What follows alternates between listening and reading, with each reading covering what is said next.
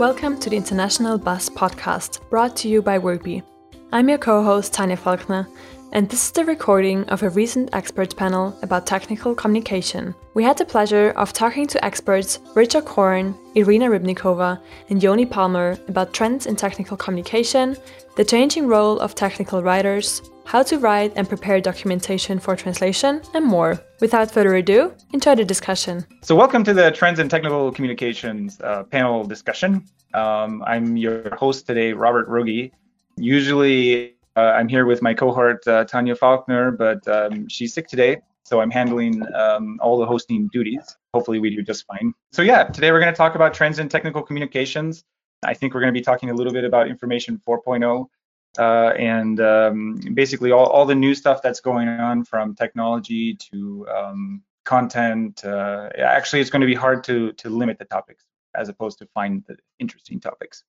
So welcome to the show, everybody. Now I'm going to let you like introduce yourself a little bit. So let let's have the the full introductions, and and I think you can just start with maybe with Yoni on the on the top right there. Thanks, Robert. So I have about an hour to introduce myself. Uh, yeah, that yeah, happens so, um, sometimes. Um, so thank, you, thank, you, Robert and, and Tanya, for uh, for inviting me on the panel, and happy to be on the panel with uh, with Richard and Irina.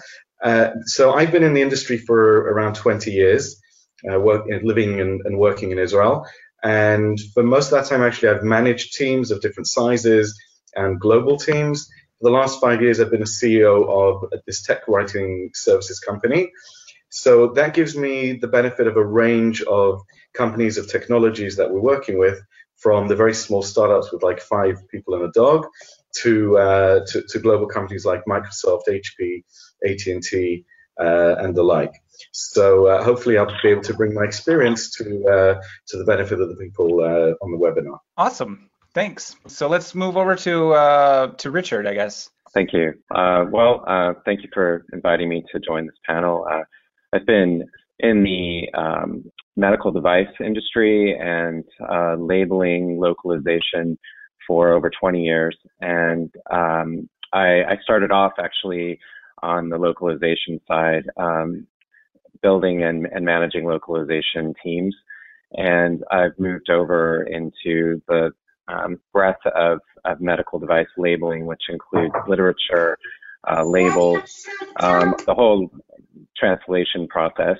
And I've worked uh, I worked for many years for St. Jude Medical, which was acquired by Abbott, and then um, for a few years for um, a company that makes heart valves, uh, Edwards Life Sciences, and most recently, I've been working for uh, Medtronic for the past year, running the um, technical communications team there. Uh, I um, also uh, co-hosted a panel at uh, Localization World for a number of years, and we focused on uh, the life sciences industry. So we brought um, individuals from different uh, parts of the industry together, along with subject matter experts in content management and other fields, so that we could uh, foster learning and and um, encourage um, an open forum for dialogue on on best practices in um, in in labeling, um, tech, technical communications, tech writing.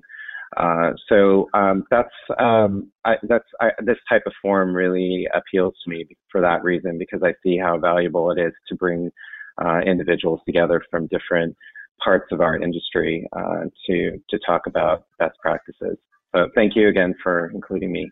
Cool. You're welcome. Thanks for thanks for coming on as a panelist. Sure. All right. And uh, Irina? Mm, hello, hello everyone. Uh, so my name is Irina Rybnikova. I work for Positive Technologies right now. So it's IT security company. We develop software. We do pen testing. So the whole scope of uh, documents that we have is under my like management. Uh, I have a team of uh, about 30 people. Uh, we create content, we localize content, we help our marketing team, our like educational team, support everywhere. And uh, before I worked uh, in IT companies too, so it's more than 20 years. And um, I worked as freelance translator. I worked as technical writer too. So, so I know all the steps. I think, and um, here in Moscow, in Russia, we have a really like strong community of technical writers, and uh, we communicate a lot. Uh, as far as localization teams too. So I manage some activities like uh, ambassador, like local launches, like women in localization and other stuff. And the question is for me right now, the, the like the main question: What are the types of content that will work with new generations, with someone who comes next? Uh, how can we help them to like work with our products? Uh, what will work uh, in near future? So that's what my question for this session too, maybe. Awesome. Thank you. All right, so so let's jump into the questions, and it's it's pretty tempting to just uh, jump in with that question, but um, all right, so so let's let's just go with a generic question here about trends in in technical communications.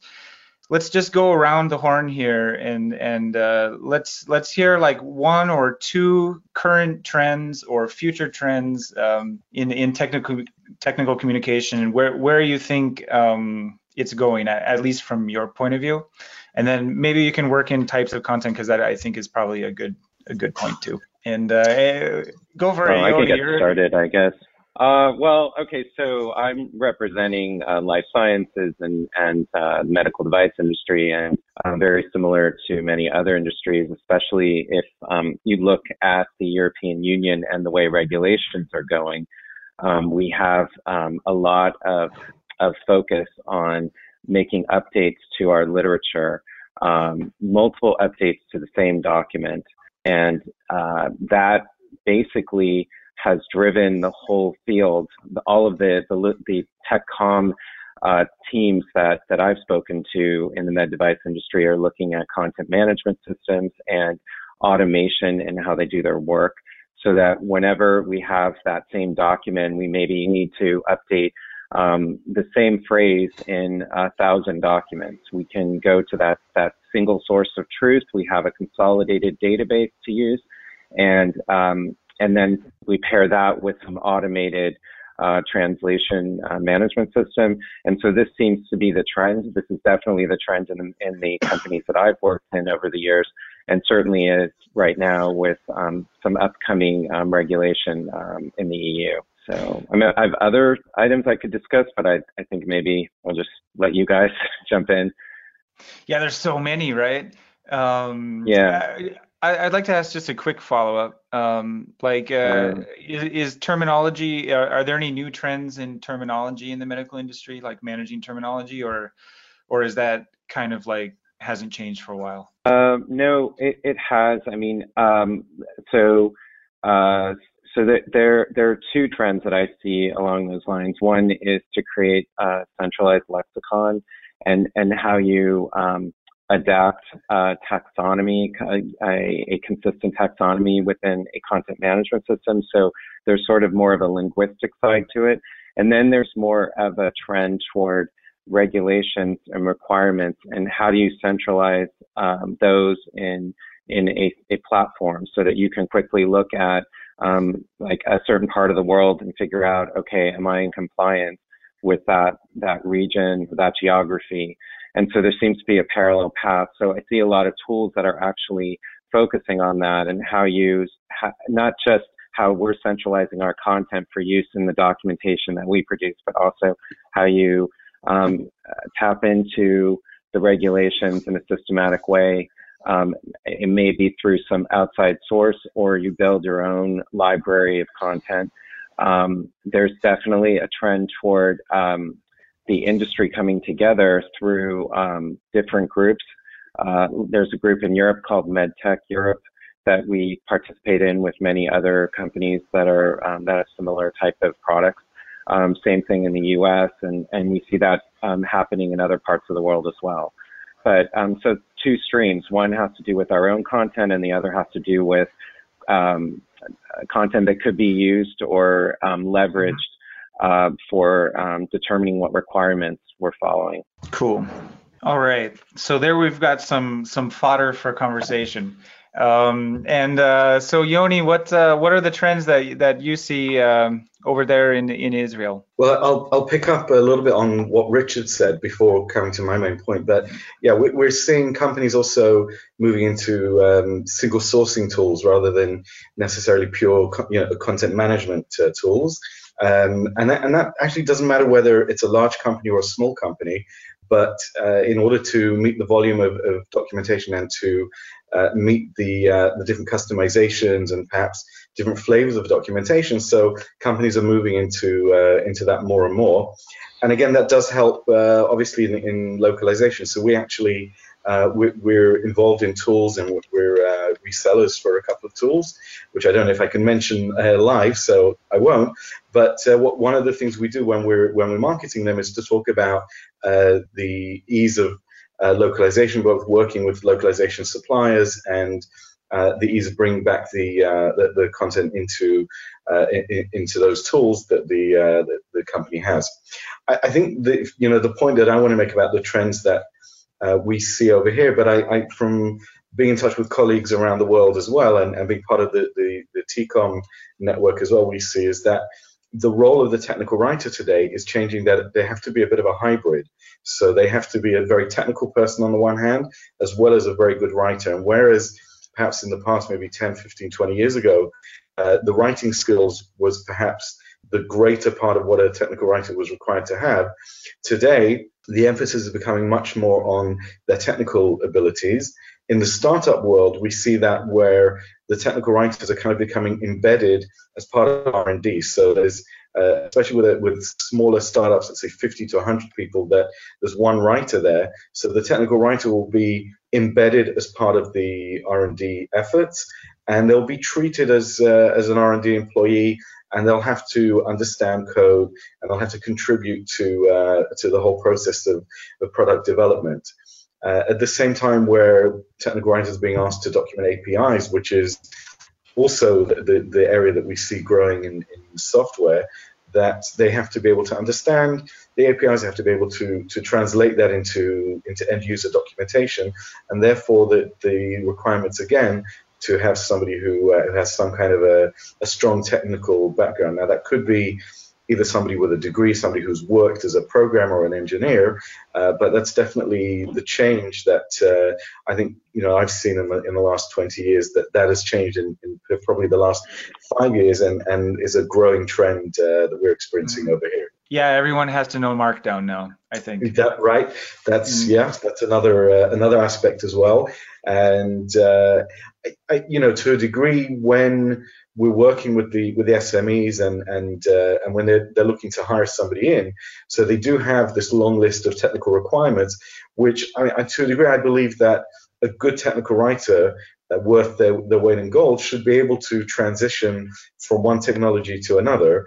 But nevertheless, uh, because some of the, the back end technologies is, are complex, um, there, there are requirements, but as you said, for Markdown and then also for for uh, some of the, uh, the, the behind the scenes technical knowledge for people to understand and to have as well. Mm-hmm. Right on. So let's go on to Irina, and uh, and then we'll we'll circle back yeah, around I, and, and, hit all these these topics because uh, I, I, have some some questions too. I totally agree with Yoni and Richard that that uh, continuous localization, single source, terminology management, and I think writing for translation is what we need to have in all the companies. Doesn't matter if it's a startup or a big global company.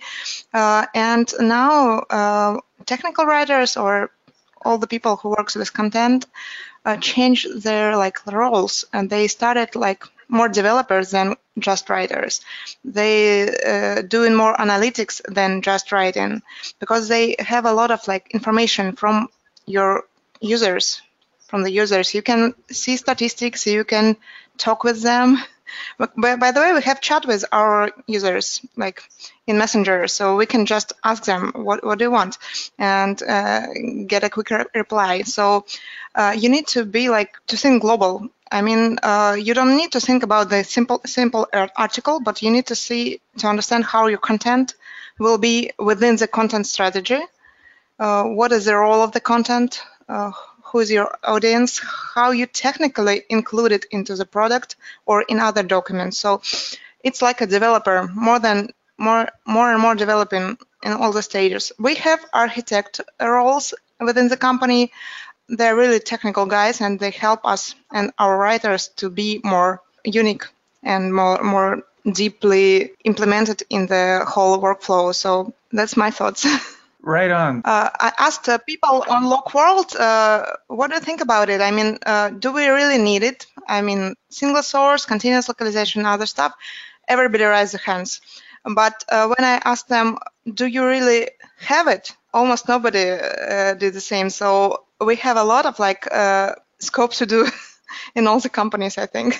Huh. Well, that's a good. That's actually a pretty nice place to pick up too. So, what what are the barriers for companies that are trying to implement single source tools? Like, uh, if everyone knows oh, that mean, they should do it, what are they struggling with? So, I think that if if a company uh, wants to be effective in implementing single source, there needs to be a, a global strategy and, and a and a strategy that incorporates more than just one group. Um, what I found in, in my experience in, in recent years is that a, a lot of organizations um, talk about having master data management, um, and and some are, are actively pursuing that. Um, and then there are parallel tracks um, where um, a group like a TechCom or TechPubs team is is creating its own um, form of single source there, so to be effective, you really need to integrate it into a larger strategy. And what I've seen in, at least in the med device world and, and life sciences in general, is there's a focus on uh, bringing in a, a, CIO uh, who can manage this type of thing, um, and then integrating the um, all of the different elements of the development lifecycle into that into that centralized um, uh, single source of truth um, what we've done and what I've done in my previous organization and now starting uh, where at Medtronic is uh, developing uh, data models, um, really um, paring down, dicing what what type of content we use on a regular basis, and then incorporating that into a content model model in our um, component content management system. So what I've found uh, over the, the years is that uh, the localization industry tends to be much more advanced uh, along these lines, um, just with translation memory and and all the different types of software over the years. It's been um, much more developed, and so what you find is there'll be content being submitted for translation from um, and it could ra- it ranges from um, maybe some kind of structured uh, tool uh, to Microsoft Word, but then once it goes to the localization supplier, it goes through a pretty sophisticated set of um, transitions and, and eventually comes back to the to to the organization uh, that that that side of it on the com- component content management side and the and the organizations that are providing um, the source content that is becoming much more sophisticated and and starting to reach the same level of of um, like parity, and I I feel like that's where where the trend is going right now. And uh, component content management, uh, however it looks, whatever type of software you use, it's it's really what is is driving um, the innovation on the tech literature side. Yeah, I'm interested in hearing what the other panelists have to say about that as well. I know this is my experience in the medical device industry. I'd, I'd like to pick up on uh, on what Richard was saying that this is actually something we, we experience not just in the medical device world, but in in uh, I'd, I'd, say across the board. To be honest, that uh, you know this this need for single sourcing. But in, in answer to um, to Robert to your question, what are the barriers? I think there are three or four barriers essentially um, that, are, that are holding people back from moving into it. I think the first big thing is education. Uh, in a sense, what Richard has described and, and Irina as well is that they're, they're aware of that, and we're aware of that. There are many technical writing teams out there who aren't aware of what single sourcing can bring for them uh, in terms of the financial benefits, the efficiency benefits, the quality benefits, and again, the smoother operation with uh, localization vendors as well. So I, I think that there needs to be a lot more education uh, of what single sourcing tools can bring. Definitely a, a, big barrier is the migration of legacy content. The the uh, that's normally the largest part of the of the project in terms of finance. uh, because if, if a company has a, obviously a lot of legacy content, how you move that in uh, is going to be a, a, big issue. And often the, the, issues are not with the tool that you're moving into, but there are issues with the um, with the uh, with the legacy tool as well, especially if we're talking about something like Word that has a lot of uh, um, a lot of stuff behind the scenes in, in, in the XMLs that um, has garbage that um, that will need to be dealt with before coming into the tools. Uh, so the migration and, and then obviously kind of like the financial issue as well. I think those are those are some of the barriers, and and also um, a lot of companies that are growing and they have different teams that they bought, you know, companies and things like that, where different teams might be using different tools. And then becomes the question of you know who who do we unify? Um, you know and what kind of tool do we do we use to unify? So that that's a question that sometimes companies i think are reluctant to get into because there could be turf wars and, and that kind of thing and therefore interestingly a, a trend that we're seeing now with i'd say the large to medium sized companies um, in Israel and, and, multinationals that have uh, um, centers in Israel is the move to a kind of, I'd call it um, an, an, envelope uh, or, or, an umbrella type of platform that is able to draw uh, all the content from different content sources, whatever tool somebody's using, and to present it in one uh, in one unified form on the company website and using powerful algorithm algorithms and search engines to pull that kind of whether it's PDF, whether it's coming from something like MadCap Flare, um, whether it's HTML, PDF, uh, video, sometimes different ways that the content can be pulled in to these uh, powerful engines, but the, the, the presentation layer is unified, and as far as the end user is concerned, uh, it's a totally transparent process, and they're not aware of the different uh, content tools that are being used to create that content. So the the move to more uh, single sourcing is definitely going to grow, and uh, I, I, think will evolve, like as I said, in with these kind of presentation layer kind of solutions as well, that will aim to to bridge the uh, uh or, or, rather combine uh, different tools that are being used within a single organization. Oh, that's interesting. So, like the are are, are these uh, unifying systems? Um, are those kind of like band aids on the real problem, or is that like a long term solution? They're definitely long term solutions. I, I uh, you know, I'm trying to think of a different uh, metaphor. I mean, a band aid is certainly not the um, not not the thing I would say. I, I, you know, perhaps a way to describe it is if you have a house that has uh, different types of, of materials that have gone into creating the walls, for example. So you might have some brick, you might have some timber, you might have some foam insulation, uh, and then you'll you'll cover it with some render on the outside, and, and to the uh, the untrained eye, uh, that you know it looks like there's only one material that's been used to to build that wall. So I think that's the that's kind of a better metaphor, if that's understandable, uh, rather than than a band aid. And it's definitely a long term solution. This is a these are big investments, and and um, you know that's why it's the, the medium sized to large companies that are, that are going in that direction. But they realize that it's actually a money saver because sometimes the, the the cost of the project on an annual basis could be the cost of like one person's salary um, annually, and the efficiency savings by doing something like that um, are you know tremendous. So uh, it's definitely a long-term solution, and, I, and it's a trend that um, you know we're seeing is just going is growing, and uh, will, will only grow, I think, in the next few years. Uh, I can add something about it because uh, I had a, an experience to bring uh, new content management system to the new company. Uh, so there was no any CMS, CMS before, but uh, we calculated everything, I think, and we covered all the costs uh, during the first year. So now we have only profit from this tool. And what is really interesting is that before I worked with a company uh, that had a lot of legacy and a lot of different departments, as Yoni told, and a lot of different tools. And it's really hard to move it to the real solution. Uh, and it moves really slow, but it works finally. So uh, we can we can do it too. But if you if you start from the stretch, of course it's like happy happy time for you you can like do it and uh, get the result as soon as possible uh, for example in, in our case we had uh, three departments within our cms tool right now and we are moving forward to include more departments uh, but usually they need some assistance uh, with the tool because tool is like it doesn't matter if it's word based uh, so it it looks like word but um, you need to understand how the content uh, structure within the, this tool. So it's really hard to do from if you are not a technical writing person.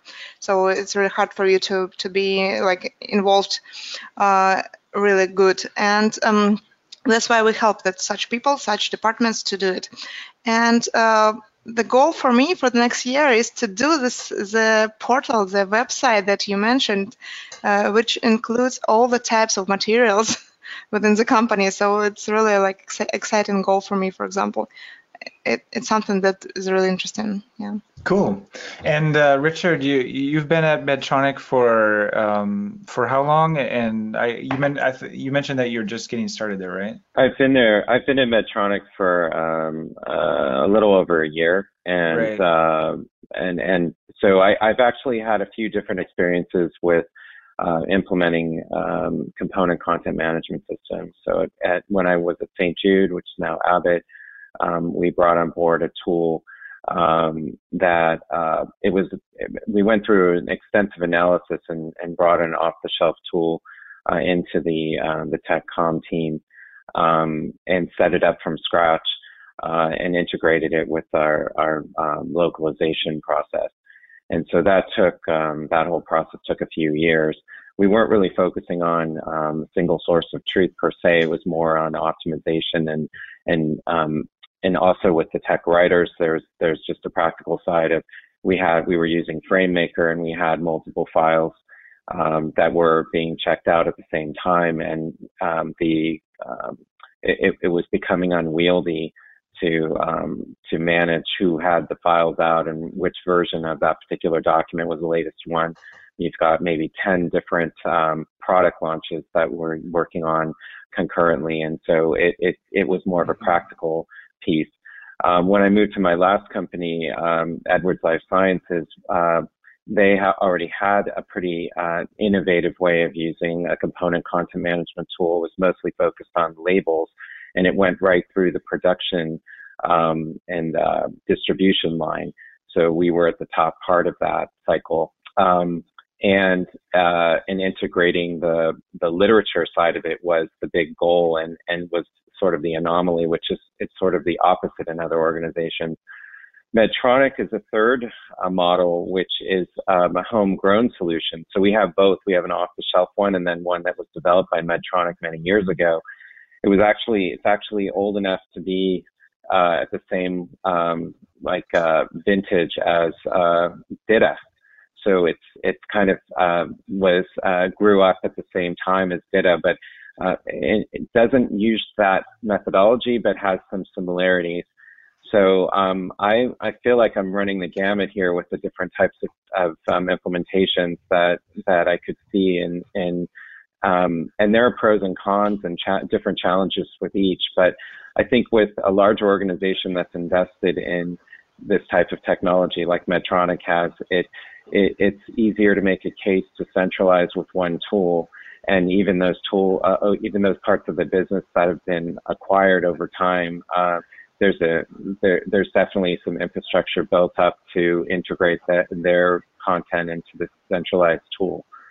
Um, but um, yeah, I, I, I, feel like there are a lot of different ways to, to do this, and it's not like um, we're we're all learning uh, as we go go through this process, and there's there's a lot of pain that you feel when you um, you try something that really doesn't work, and so you kind of learn to, to not not to do that again one of the things that I um, that's a core tenet that I follow with any uh, um, implementation is um, not to modify the content during the course of the conversion or migration process. So if you've got content, legacy content that you're moving over, freeze it, go through that whole process of moving it into XML for the first time or from one XML to another XML format. but don't don't add projects as you uh, during the course of that transition because it can be um, very time consuming and compromise the integrity of your content. So that's just something that I've taken away from all of these different um, implementations that I've worked on. I think that some of the best CMS applications that I've seen are the ones that are built uh, to accommodate the particular business that they're supporting. And at St. Jude, there was one that was very innovative that dealt with uh, labels and, and the distribution of uh, of products using unique labels with destination labeling in mind. And this is especially critical in the, in the EU and in the EMEA region and markets that require the same product to go to multiple locations with limited real estate for localized content. So uh, there are some very creative solutions that companies are working on and that are not on the market. It's just um, systems that have come out of necessity. And uh, I see I see hubs of innovation um, in certain parts of the world. There's the, definitely in the region of Belgium, the Netherlands seems to be very innovative when it comes to that type of um, of those systems. Um, and there's the Bay Area in the U.S. and and in different areas if you look at the med device industry as well. But uh, certainly that's another avenue um, that may be overlooked by a lot of of um, of groups that are looking at content management because it's not so visible. It's not like these companies are doing this and trying to sell their product or service. It's again built like a homegrown solution built for that business. So um, I've I've ha- I've seen some very successful solutions along those lines as well. Would anyone like to chime in? Yeah, I just want to you know maybe, maybe also um, take it back to my my point about the, the changing role of a, of a technical writer, because the, again the kind of things that Richard is describing. So you know, when many of us maybe started, we were working in Microsoft Word, and you know, it was very easy, well, relatively easy to use, despite um, you, you, know the foibles that the Microsoft Word has. But when one is working with these uh, these tools, you have to be on a slightly higher technical level um, because they're, not complicated. It's not rocket science, but it's not like working with Microsoft Word and um, where, if one's working with like the labels as Richard describes, or conditions or variables and things like things like that, one has to be, work very methodically and uh, and, and be able to uh, maximize what these tools are are, are giving and it requires a different skill set. It's, it's, as I said, it's not just being able to use, you know, being a power user of Microsoft Word or Microsoft Office. Uh, it's, a, it's a lot more than that. And, um, you know, maybe sometimes some technical writers are, are thrown off by that. They're, they're put off because uh, it's, a, it's above their, their skill set. So, you know, I would say just try and uh, get it and, and do more and learn about it because these things are not beyond, uh, they're not rocket science. It's just, um, working one's head around the way that these tools work and, and how to how to create the content using them. Um, and they're actually great fun and, and, and great to uh, great to work with. So I, I think a common theme here um, for for all three of you is just like change and uh, trying to um, change something the way it's done, whether it's one one way of doing it or the other, but trying to implement a lot of change. I'd like to add some like ideas because mm-hmm. uh, the good content is not only what writers do. Uh, the good content comes uh, as a teamwork. Uh, like uh, you can work with your colleagues, so you can work with a linguistic editor, but we communicate a lot with developers, with functional testers, with marketing teams. So if you are working together, it's easier to get like really good results. So in this case, it's really important to work in the same uh, platform, in the same workflow, uh, and some tools allows you to implement uh, functional testers and developers into the proofreading part within the content management system. And it's really like easy to do. For example, in our case, they can add any comments to any content that we have. They can look through the whole content. They can add uh, commands and uh, add priority uh, or type of errors just in a web browser. So you don't need to like have extra application. You don't need to do something really hard, but you are involved. And as soon as they see all the commands from other people, from technical writers, as soon as they see that we implement everything, uh, they're ready to help. So that's really important too, because it's not like a single person work. It's all we do is together. So. And so, what are some you. strategies to get um, people to buy into what you're working on? So, like, um, you know, like for example, technical writers, but also other collaborators. Um, when you're asking them to change the way they work or their, the tools that they use, um, like what are some strategies to make that successful to to bring them along be evangelist just, just that and uh, like I, I, suppose there there must be a lot of like organized trainings and stuff of or, course of course. Yeah, uh, you need to like i think uh, first first question is to have your support team within top management. If you sell the, the idea to them it's easier to sell the idea to the team of course you need to train them all the time. You need to like uh, do not only technical training how to work with the tool. You need to provide examples best practices. You need to like sometimes you need to go with them to the conferences and show that everyone is using it. It's not mm-hmm. it's like not something new. You just within the sphere you need to use it. Uh, so you you can help them to do some internal projects to research some new like functionality in this type of uh, pro products programs and they will be your like angels uh, within the rest of the team. So yeah it's it's really complex work but the community usually helps and your your personal like strengths emotions mm -hmm. helps too. Yeah sorry guys. No don't be sorry. It's all good. I think training by um, by, by working on live projects helps quite a bit, um, and and learning learning new software, um, the, showing how tools can can help the writer optimize their work.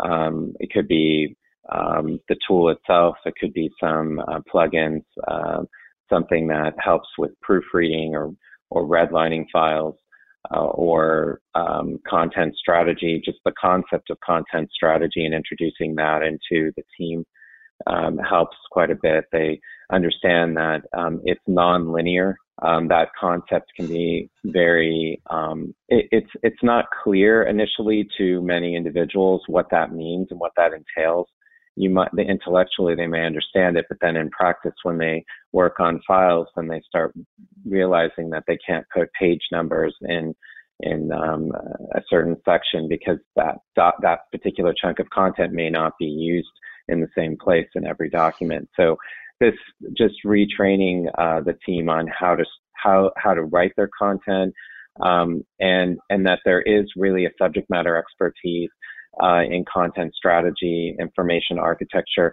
and introducing them to these new um, new roles. Um, and and it could all well be within the same um, title that they have of, of a technical writer or technical communicator, but they're expanding their skill set. And what I like to do, even if like I'm in an organization like I am right now, where we're using um, a homegrown solution, I, I like to make sure that the team understands what what the trends are, for the technology and and understand uh, constructs that we may or may not be using in full. Like um, one example is is data and what the what the benefits are, what the drawbacks are of using something that's more structured along those lines, and introducing them uh, to training and events uh, as much as possible. Uh, going to um, like we have STC and also there are other organizations that focus on component content management in the US. There's uh, CIDM and LavaCon. These are uh, events that are organized that are um, really great for writers and um, other individuals who are in this new sphere. Um, I've worked uh, you mentioned earlier on the call, uh, Ann Rockley. She's somebody that I've worked with on and off, and she, um, in her book, really helps quite a bit. And, and JoAnn Hackos in introducing our writers to those um, trailblazers, I guess you could say, in the industry, so that they, you know, they're kind of redefining what it means to be a technical writer. Um, but I think more more than anything else, like I think going along with Irina and, and um, Yoni, what you guys are talking about is um, that the, it's a jack of all trades, really, is what you're describing. And I find that, um, you know, writers are being asked to um, be very technical, um, absorb the technology, understand how to, you know, use the tools to their benefit, and uh, come up with creative ways of, of uh, communicating to uh, to the stakeholders that that the writers work with what what those changes are and and uh, and how how the uh, CCMS and other tech uh, other related tools can help uh, consolidate content and and quickly generate it with with the same level of quality or better quality than they had before. Um, there's always a push in the world that I'm working in. Uh, high quality is number one because of the nature of the um, products that we produce, but um, and something that's that's life saving or um, that could basically um, uh, you know be a benefit to somebody.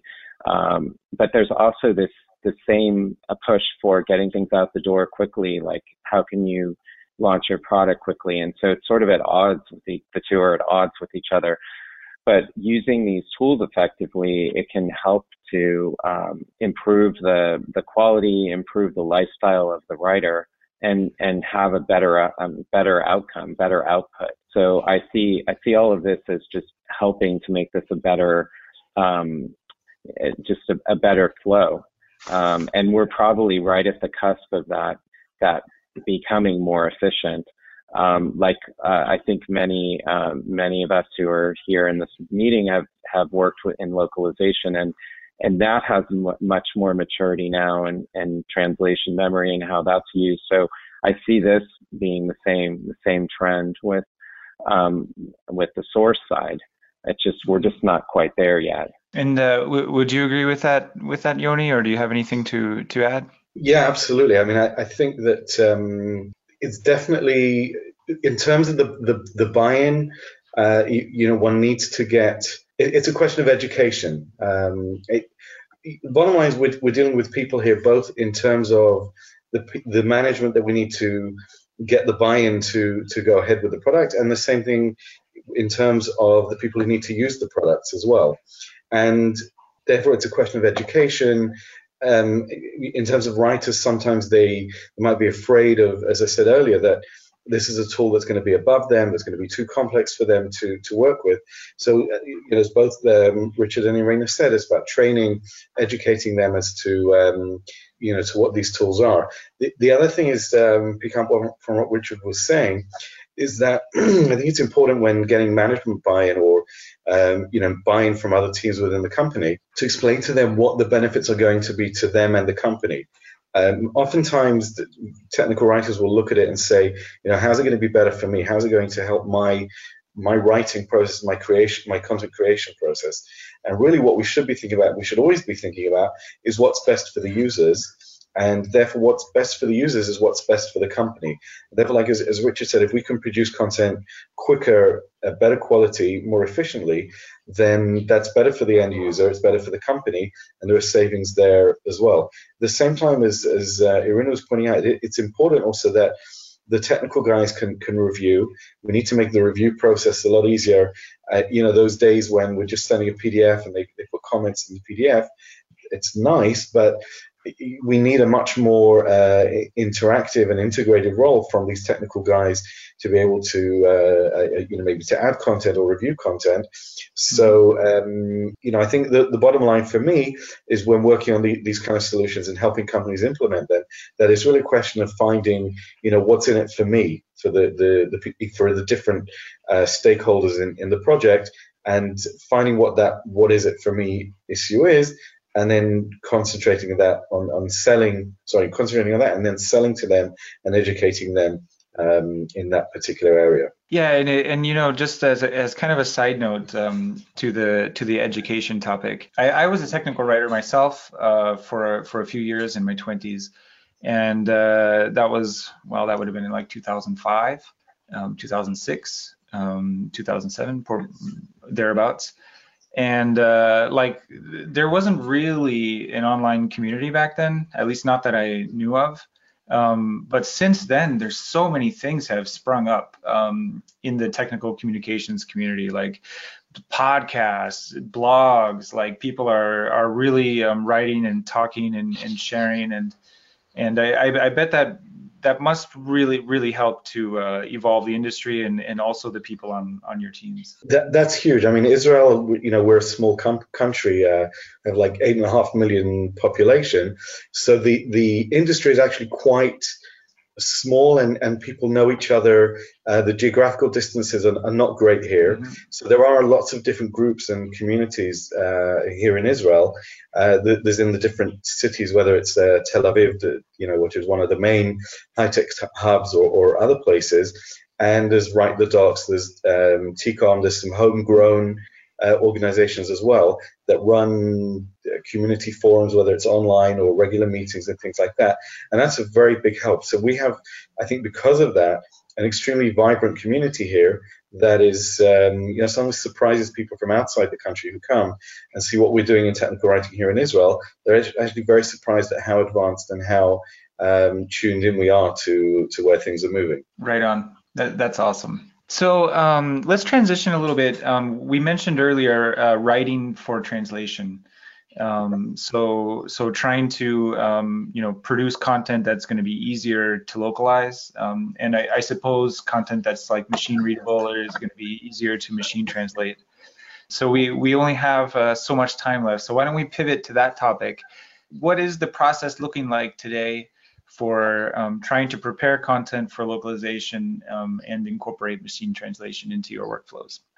Oh, we have style guides that we like did for a few years before, and we use it like within the within the team. We have editor that uh, control that we use style guides, and we work a lot on, on the terminology. We need uh, all the terms has the only one meaning, and it's hard. For example, in our like sphere, treats calls differently. Uh, they have a lot of slang na names, and we are producing not only internal terminology, but we are providing terminology for the for the sphere we work in. So we upload some terminology bases on GitLab, uh, like on open source basis. So uh, that's how we like trying to do it more useful for the whole whole IT and security sphere but it, it's it's hard work work all the time. We checked uh, uh, like a month ago. We checked how it works in different uh, direction. I mean, we tested some MT engines. And we compared the results with the human translation uh, estimation and machine translation estimations uh, marks, uh, and we got really high, high results. It means that we are doing our job really good as a source text, as a source language, as a like yeah yeah yeah. So we of course we expected some like good good marks in this case, but we didn't realize that we did it really good before. So it helps in any directions, in any direction right after. So the hardest part was to approve my team that it was to do the same like uh, sentences, the same starts, uh, the beginning of the sentences, uh, mm-hmm. like the same structure of the all the articles uh, within technical documentation. Of course, not marketing materials, but uh, when we can use it. So that was the hardest part, I guess, to implement. One of the challenges that we face is the types of products we have are are used directly by patients. The literature that we produce is used by patients. It's um, unique even within the medical device world because um, in most cases the documentation we're talking about or the systems are used by clinicians. So we we have to um, not only think of uh, localization, but we think of what is the level of uh, of language that we're using. And mm-hmm. uh, if you look at the U.S. system, it would be considered the sixth grade level um, which is basically allowing for simplified English and mm-hmm. and comprehension by by individuals from a wide range of educational levels. So there's that element of our of, of our work. But beyond that, we're also looking at uh, how the systems are used, and uh, we have a GUI or user interface that um, may or may not be localized. So um, depending on that factor, we have to uh, customize uh, the content to ensure that um, we're describing it in a way that someone who's using uh, an interface in English, for instance, or maybe uh, another language that that isn't the, the main language for that country, that we we are creating content that can be localized um, in that respect as well. We we are making use of um, education for across the organization, and we're pretty lucky to have a team that just focuses on um, ensuring that writers and other individuals involved with constructing content either in the software or in the literature that they understand what what the value is and, and what some of the tricks are for writing effectively for translation um, or for a global audience and there's a whole uh, training series that the organization offers and there are individuals who uh, meet with the different um, mm-hmm. groups that that work on the systems. And so that they highlight they'll take examples from the actual software and or other systems platforms and and say okay in this case um, uh, wh- where could we make this more localization friendly so there are all different levels that we're working on i mean there's there i've talked quite a bit about the tools and what we do um, from that perspective. But there's also uh, the educational side and and mm. um, kind of familiarizing uh, individuals with um, with these concepts. That sort of once they understand that, they start looking for those things. Um, and and some of the standard elements too, like expansion um, for certain languages and um, creating enough space in systems to accommodate that, and then the shrink shrinkage in other languages. So it's it's it's all the standard stuff that you see, but um, it, it's not apparent to a lot of the individuals in this process. So it doesn't matter how long I've been in in this field or that I've been working on this. It I, you, there are new you run across new core teams, new new um, engineers who who really have never faced this before, and it's brand new to them, and it's kind of enlightening. So I think all of these different techniques help to to build a better end product. So I think the common theme that, that there is is education, which I was going to uh, to mention as well. I think it has to start with the education because uh, it is about knowing how to write um, the audiences that we're writing for. I think certainly if one knows in your particular industry that there is a standard terminology. So maybe, you know, as Richard I think was hinting that for the medical industry there might be uh, some kind of standardization. Uh, there's obviously STE which um, you know started in the aviation industry. I actually, uh, in, in, one of my teams, we, we had a program to look at uh, simplified English and how we could incorporate it. Uh, we, we didn't implement it in the end, but it was a very interesting exercise to uh, at least make people aware of the issues that we had. I mean, I had a team of uh, native English writers, but some were, were British like myself, some were American, um, South African, and they're bringing different uh, different terminology to the table. So that was uh, it was a good exercise to help people understand that they need to standardize the way they write. Yeah, I think you know education is a big uh, a big issue, a big part of things, and th- for people to understand that it, that uh, you know we're in a global environment today. We need to uh, to produce documentation content for uh, a global audience, and this is a way to uh, to make it easier and uh, you make make the translation process, the localization process, easier as well. Right. All right. One last question that kind of ties into education. Um, it kind of ties into evangelization. Um, I think it ties into managing your teams probably too um, like what what are the trends in terms of like analytics and metrics and data collection um, and just uh, like what are you trying to do to use those things to achieve those objectives today and and what's the trend with that there i mean we're seeing definitely more more re- requests for analytics as part of content um, at the moment uh, what people are using, let's say, you know, obviously for web web-based content, they're actually using Google Analytics. That's the uh, seems to be the major player. But to my mind, it's still in in the embryonic stages of, of what people want to do, what they want to get out of it. And I think mm-hmm. there's, you know, it's just the beginning of the journey, and there's a lot more to do. I'm sure there will be more tools that will uh, that will come out that will aid the analytics uh, process. But generally, where people are trying to get to is to find out which content people are using the most and whether mm-hmm. that content is helpful or not. Uh, so that obviously they can put their resources where where they're needed. But as I said, I, you know, very much from what we experience here, it's still in the uh, the, the, the very beginning stages of um, you know of, of, full analytics. Right. Numbers yeah. from Google good numbers from Google Analytics is not enough for me because we can just like suppose what they mean. Of course, we can understand that uh, people visit such pages and some of them are not like visible never, but what really users wants to see, we don't know. Uh, in this case, I think we we are doing more user experience uh, testing in, within software, and we are joining our, our questions to our designers' questions, our developers' questions. So we are trying to find new scenarios that will help our people, our users.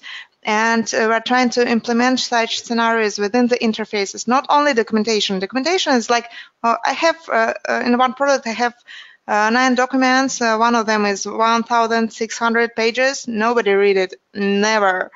So they just need to get the exact information, the get exact answer at the same place there right now. So we are thinking about scenarios. We are thinking to, about it with analytics, UX designers, everyone, and we are trying to like uh, give answers to the people within the interface from the content we have. We have a lot of reuse content in this case, but uh, we need to like do sushi delivery for our users and do exact answer to their questions. So that's that's a hard point, and uh, I think it's something that we can do next few years. nice, nice. Numbers is not enough. Yeah. So um, my experience, I mean, tying into something that Irina just mentioned, it's, it's kind of triggered we are um, heavily tied into human factor studies. Um, we we test the the product as a whole, and the literature as part of it, the system is part of it. So that's um, a key component, and there there are defined ways to measure um, how effective um, the usefulness is of the the whole package as part of that process. As far as what we do within um, our our technical literature and how we focus on what we're what we're measuring is um, we we measure uh, rework in in our daily work, our production cycles, and we're we're tied into the Six Sigma Lean methodology quite a bit. Um, so this pr- principle of DMAIC, which um, you may be familiar with, um, it, it basically uh, allows us to go through in a systematic way to define and measure what what um, what's working, what isn't working, and then focus uh, our attention on those items. Um, it's also a great way of um, uh, involving the larger team. Because uh, the individuals uh, who are running these projects are also, in many cases, technical writers or um, other other members of our of our TechCom team, and and they they can uh, track uh, the the different types of inefficiencies that they're trying to address and then over time see um, how effective they are. Um, so as an example, we were looking at how we release our content in our product lifecycle management system, and we had a cycle time of 35 days um, back in 2018 at the beginning of the year. Um, and then at the end of last year, we were able to get down to 13 days. And there were various ways that we were we achieved this goal. It wasn't just one one way, but um, we looked at um, how effective the flow was as a whole. Um, we, we, our goal was to reduce the amount of time it took to, to get these files released into production. And, and so um, the, the, the metrics just fell in line with, with those goals. So um, I, have been in organizations mm-hmm. that really focus quite a bit of attention on um, on metrics, but I think the main thing is to figure out what you're trying to achieve and not um, not necessarily just measuring um, for the sake of mm-hmm. tracking. It doesn't work. I, I, don't feel like it's effective. It doesn't it doesn't add value. Yeah, we we use. Uh, I'm in marketing now, and uh, we use a lot of analytics. Um, but it's true. Sometimes um, it would be better to just stay pure to your mission. I think um, because adding using metrics and analytics adds a lot of work. I don't know how else to say it. It's a it's a whole process all by itself. I don't I don't know if you've uh, if if anyone on the panel or in, in the um, uh, joining this call has read the latest uh, issue of the Harvard Business Review. I think it came out last month, but it, there's a whole section about um, analytics and and metrics and the value of what you measure and Um, I believe is in the last month or last month, two months, but it's it's interesting. Just um, there's a whole uh, analysis of whether it's good to analyze. Um, and mm-hmm. and so we're um, starting to question that um, different industries are. Yeah. Oh, that's interesting. So we're uh, we're gonna find that, and we'll definitely share it. Uh, maybe we can share it with uh, with the podcast um, recording or the panel recording. Um, but that's that's super interesting. Um, I think I think a lot of companies are drowning in numbers right now. Yeah. So all right. Well, we should probably wrap up. I feel like we could like this, this was a really good one, and I feel like we brought up all these amazing topics, and I would love to sit here for hours. But I suppose that everyone has to go back to to work and uh, implementing these new systems and getting everyone to buy in on it. So, but uh, it was it was a lovely panel. And uh, does anyone have any parting parting thoughts? Well, thank you, Robert, for uh, for for moderating, and and it was a pleasure to uh, to meet Irina and uh, and Richard, and to to to be on the panel with them. And uh, you know, I hope um, I've given over some good information, and I've certainly picked up uh, good information from everybody on the panel as well. Yeah, likewise, it was a pleasure working with all of you and on this panel and meeting you. And um, yeah, it'd be great to have maybe a follow up at some point, um, see how we're all doing. The connection is not good for me right now, so I, I can't oh, hear almost idea. nothing, but I hope you hear me. And thank you like joining me this discussion. I really believe that we'll continue with it because it's not enough time. One hour is not enough. And thank you. No, thank you again, Robert. We need to do it again. the sequel. Okay. All right. So let's do the sequel then next time.